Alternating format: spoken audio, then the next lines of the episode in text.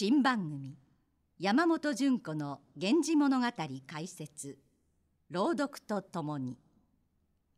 10月1日から配信開始です。このポッドキャストでは京都先端科学大学教授で紫式部の研究者山本純子の解説と私斉藤伊織の朗読でお届けします「源氏物語」は決して難しい古典ではありません。光源氏の恋の行方にワクワクする。手に取って読んでみたくなる。そんな魅力たっぷりの世界をご紹介しますので是非番組のフォローをお願いいたします。